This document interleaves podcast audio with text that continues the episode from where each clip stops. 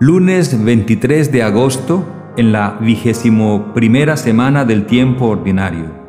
Del Evangelio según San Mateo, capítulo 23, versículos 13 al 22. Hay de vosotros guías ciegos. En aquel tiempo habló Jesús diciendo, Hay de vosotros letrados y fariseos hipócritas, que cerráis a los hombres el reino de los cielos ni entráis vosotros, ni dejáis entrar a los que quieren. Hay de vosotros letrados y fariseos hipócritas, que devoráis los bienes de las viudas con pretexto de largas oraciones. Vuestra sentencia será por eso más severa. Hay de vosotros letrados y fariseos hipócritas, que viajáis por tierra y mar para ganar un prosélito, y cuando lo conseguís, lo hacéis digno del fuego el doble que vosotros. Hay de vosotros guías ciegos, que decís, Jurar por el templo no obliga. Jurar por el oro del templo sí obliga. Necios y ciegos, ¿qué es más, el oro o el templo que consagra el oro? O también, jurar por el altar no obliga. Jurar por la ofrenda que está en el altar sí obliga.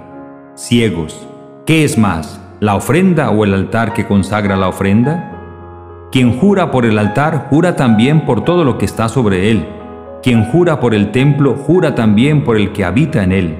Quien jura por el cielo, jura por el trono de Dios y también por el que está sentado en él.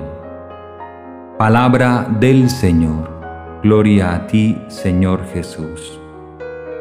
Estas palabras de nuestro Señor, muy queridos amigos de Shalom, son palabras que nos inspiran fuertemente a una purificación de nuestra fe y de nuestro seguimiento de Cristo.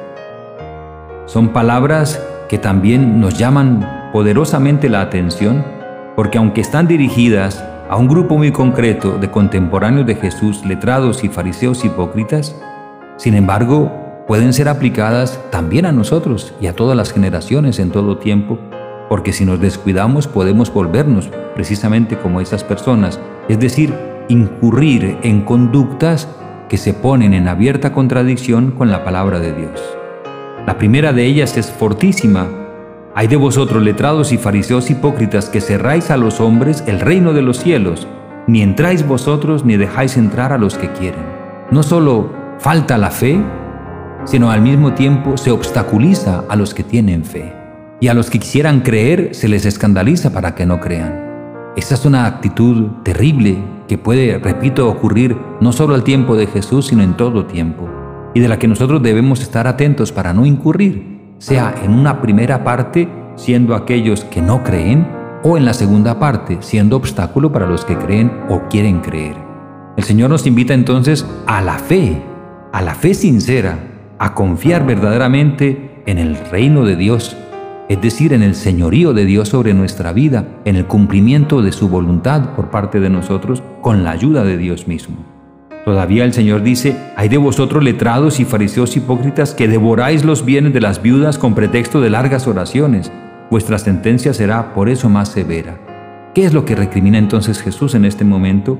Pues ese confundir las oraciones y por lo tanto la voluntad de Dios con el afán de dinero, con la torcida intención de adueñarse de los dineros de los otros.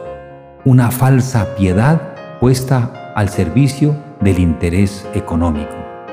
Querer justamente exprimir los bienes, en este caso menciona Jesús las viudas del débil, del que está en de alguna manera en necesidad, quererle exprimir el dinero valiéndose de largas oraciones que dan apariencia de piedad o de una intimidad con Dios que realmente más puede tener aquella persona sencilla, humilde y aún débil y frágil que aquel que está haciendo semejantes largas oraciones.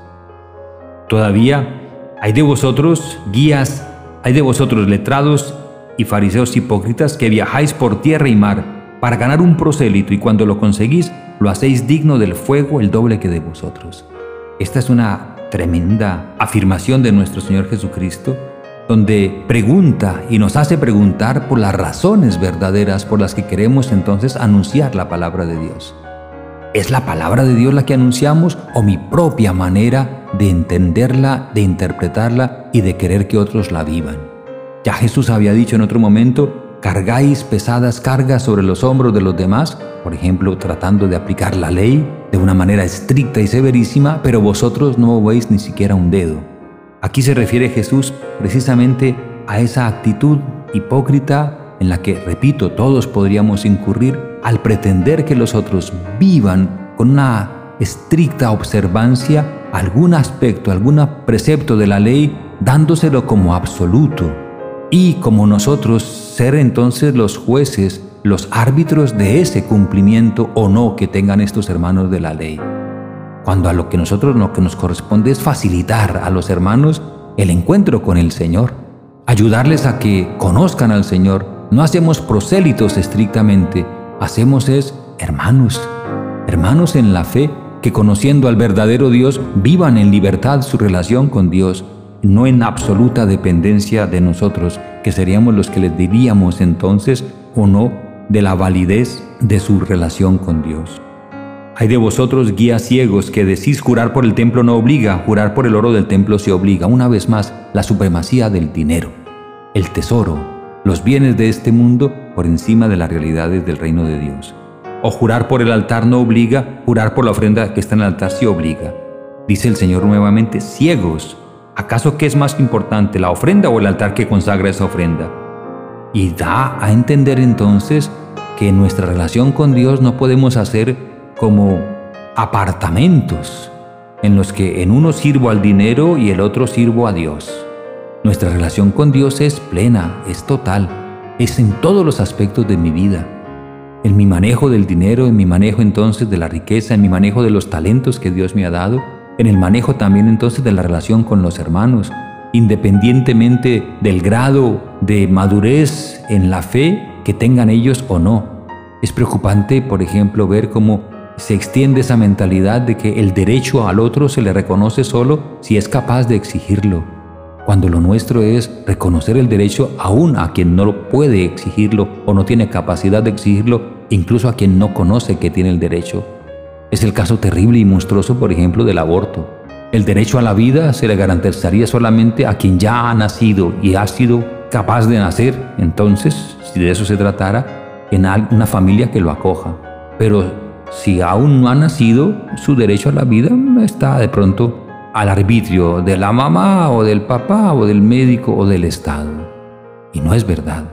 Tanto a la mamá como el papá, como el médico, como el Estado está y todos estamos en la obligación de reconocer los derechos del no nacido. El hecho de que no lo pueda exigir todavía personalmente no es razón válida para negarle su derecho. Y así en todos los otros aspectos de la vida en los que la persona frágil y débil no estaría en condiciones de hacer valer su derecho y entonces por eso el más fuerte se lo podría negar. Es a eso a lo que apela Jesús a que tengamos una intención mucho más abierta, mucho más generosa y mucho más respetuosa de la dignidad de todos los seres humanos, porque en todos los seres humanos está la imagen y semejanza de Dios. Y la invitación también que nos hace Jesús a tomarnos cada vez más en serio nuestra relación con Dios en todos los aspectos de nuestra vida, porque Dios está presente en todos los aspectos de nuestra vida. Y vale más una vida auténticamente piadosa en el trabajo que miles de rezos y demasiadas oraciones en las que sin embargo vamos dejando a un lado la voluntad de Dios. Que María Santísima nos enseñe lo que es vivir la auténtica piedad y que la sabiduría cristiana condensada en la famosa frase ora et labora de San Benito ilustre también entonces nuestro mejor modo de relacionarnos con Dios y de hacer presencia en este mundo, haciendo el bien. Amén.